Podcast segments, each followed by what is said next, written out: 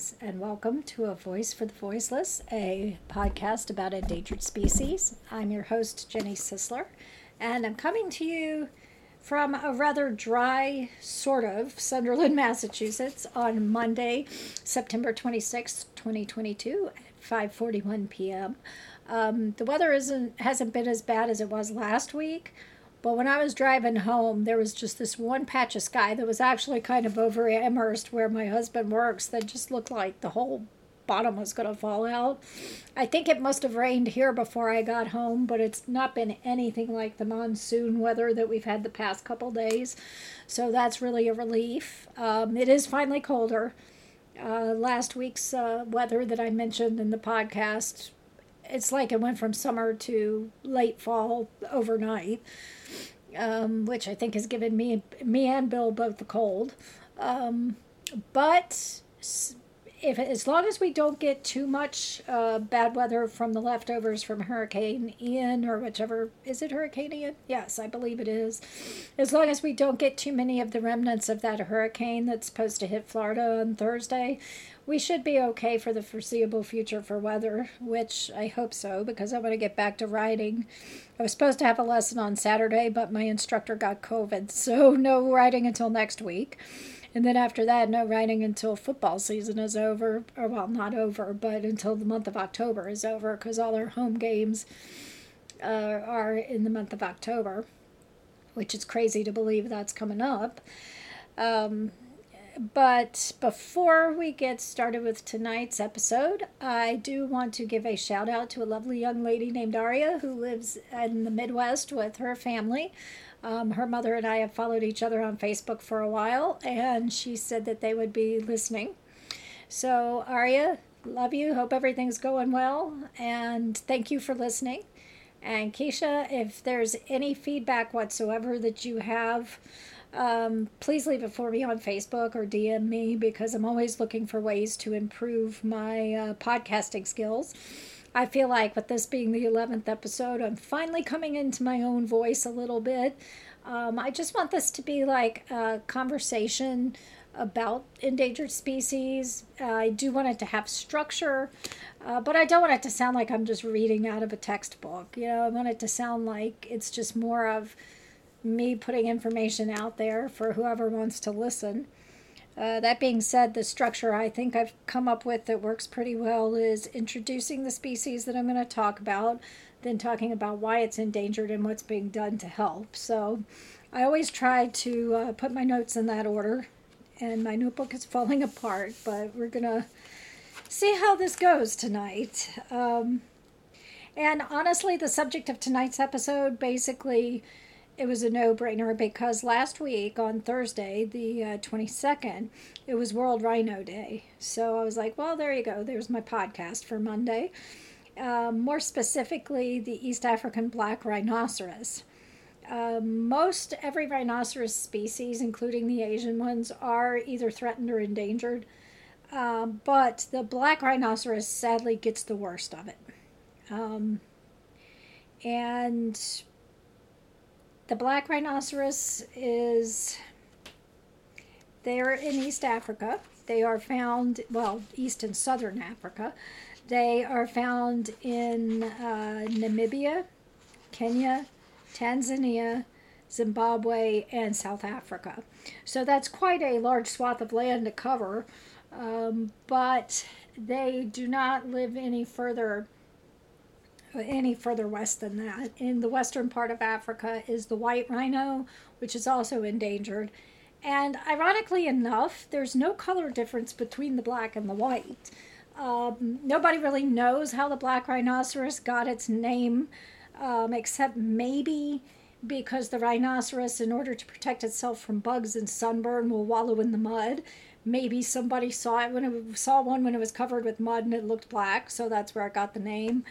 Um, but that's not really how you tell the difference between a black and a white rhinoceros. The way you do that is look at its face.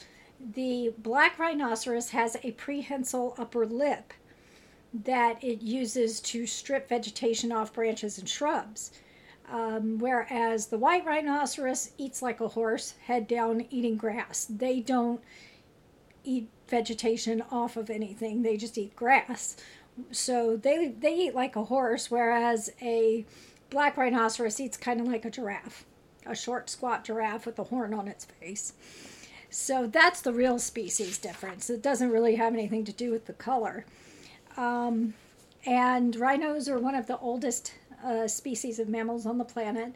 So that puts them kind of in the same category as crocodiles and alligators and reptiles like that, with being considered living fossils because they've been around for millions of years. Or they were until humans showed up and ruined everything for them. But that's that's we will get to that point in a moment. Um, the black rhinos can weigh up to 3,000 pounds, and they have two prominent horns, and the, the largest of the two can be up to 22 inches long. Uh, which is where they get their scientific name, and I think it's hilarious because their scientific name is Diceros biscornus. Well, those words both mean two horned, but Diceros is Greek and biscornus is Latin. So not to mess around with song lyrics, but I guess the horns were so nice they named them twice, right? So that's where they get their Latin name, is because they have these two horns. Um, they tend to be solitary except when females have reproduced and are raising their offspring.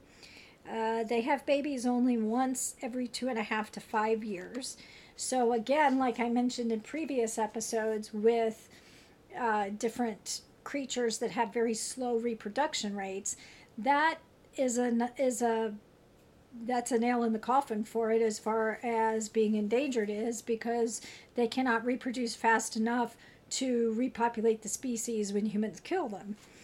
Um, and the babies will live with the mother for three years, and then, of course, they're independent and go off on their own.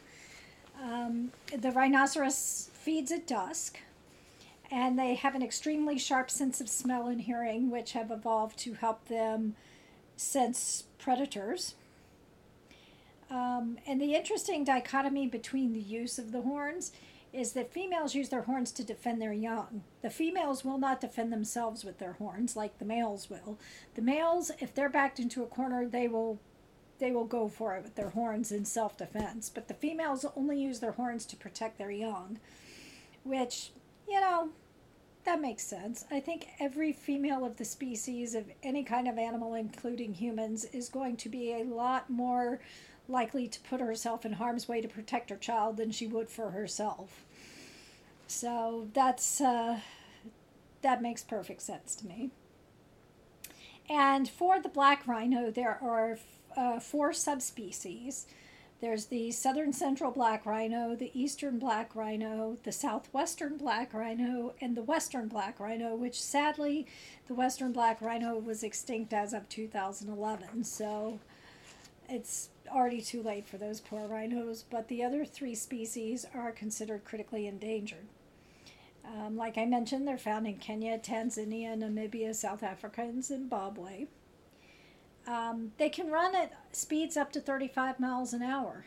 And I cannot picture that because, as ungainly as a rhinoceros looks, I can't imagine. It reminds me, honestly, of in a football game when the defensive tackle makes the interception and then he's running to make the touchdown and nearly passes out when he gets to the end zone. I mean, I just can't picture an animal that big being able to move that fast, but they can run up to 35 miles per hour and they live between 30 and 35 years in the wild and they can live up to 45 or more years in captivity um, and this i found very interesting because it just shows how symbiotic nature is and how it's all connected. And we we have to uh, consider that when we're trying to do our part to protect the planet. Um, the black rhinos have a symbiotic relationship with a bird called a red-billed oxpecker, and it eats the fleas and ticks off of rhino hides. So it's believed that they the oxpeckers can give uh, like almost an alarm call to the rhinos, telling them there's trouble in the area, get out now, hide while you can. And the rhinos because of course the oxpecker wants to protect its food source and if a rhino dies where is it going to get the parasites and the fleas and ticks that it eats off of them? And of course, the rhinos, they've listened, they know that means danger, and they can get away. And in one scientific study that I read about online, 40 to 50% of the rhinos observed were protected by the oxpeckers and were able to, you know, seek shelter and hide themselves when they knew that uh, predators were in the area, basically meaning humans.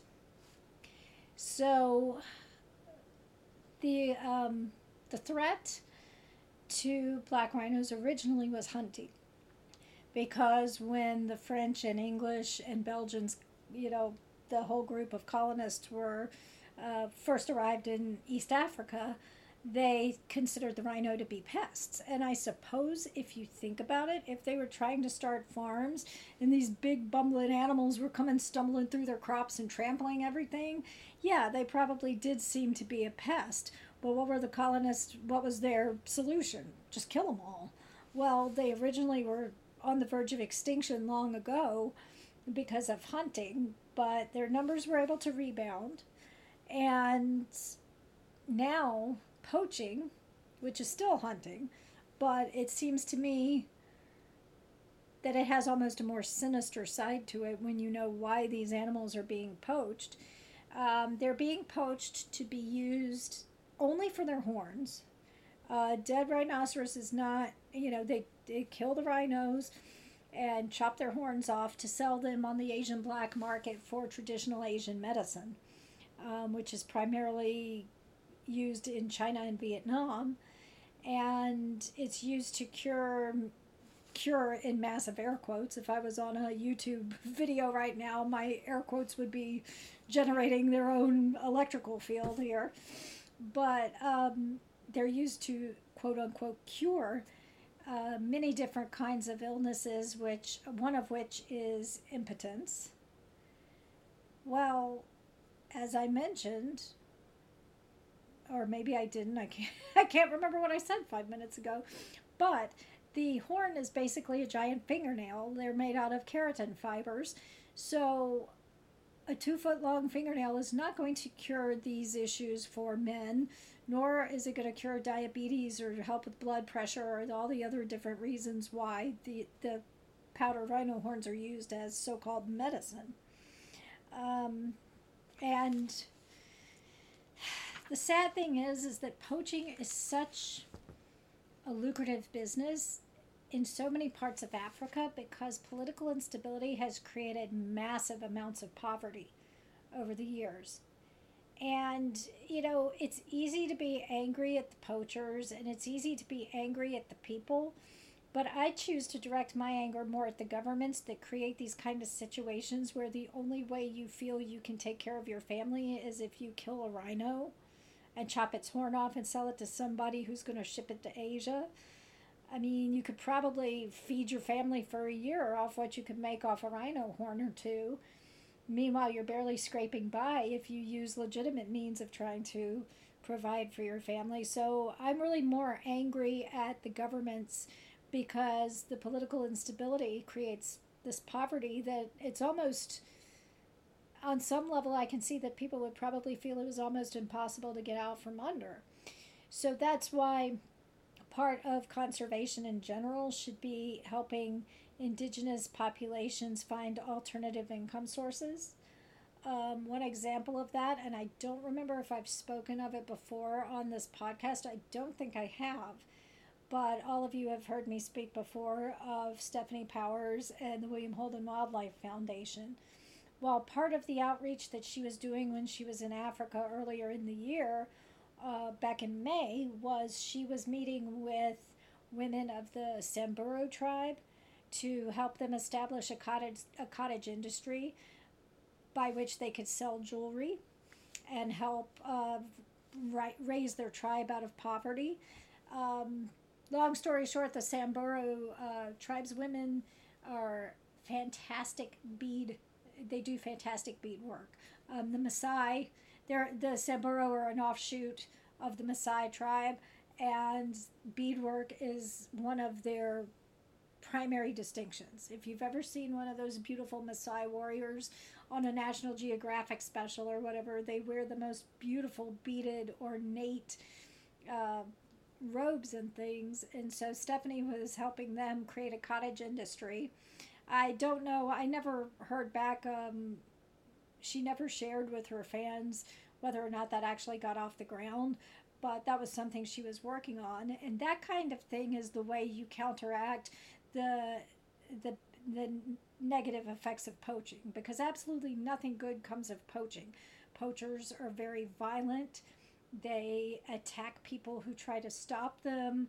Um, of course, it drives animals to extinction. So, part of a good conservation program should include alternative income sources for indigenous people. But I didn't mean to get off on that rant. So, um, the sad thing is, is that because of poaching, there was a 21% increase in the number of rhinos that were killed in 2014 than in the previous year. And as of 2018, the last time there was a census taken, there were roughly uh, estimated to be 5,500 rhinos, black rhinos left in the wild. So uh, there have been multiple uh, conservation efforts. Now, the International Rhino Foundation is a worldwide um, organization that was founded in 1993, and they tend to work more with the Asian rhinos because in Indonesia they have the rhino protection units. They've created a Sumatran rhino sanctuary and the Javan rhino conservation area. And then in India, they have helped the government put together a rhino conservation program. Uh, the work that they have done in Zimbabwe, they have created a conservation program, and in southern Africa, they have created a program called Stop Operation Stop Rhino Poaching. Um, so they have done some work in Africa, but they're overall more um, focused on the Asian rhinos. Um, and the International Rhino Foundation also provides grants for conservation and captive breeding programs.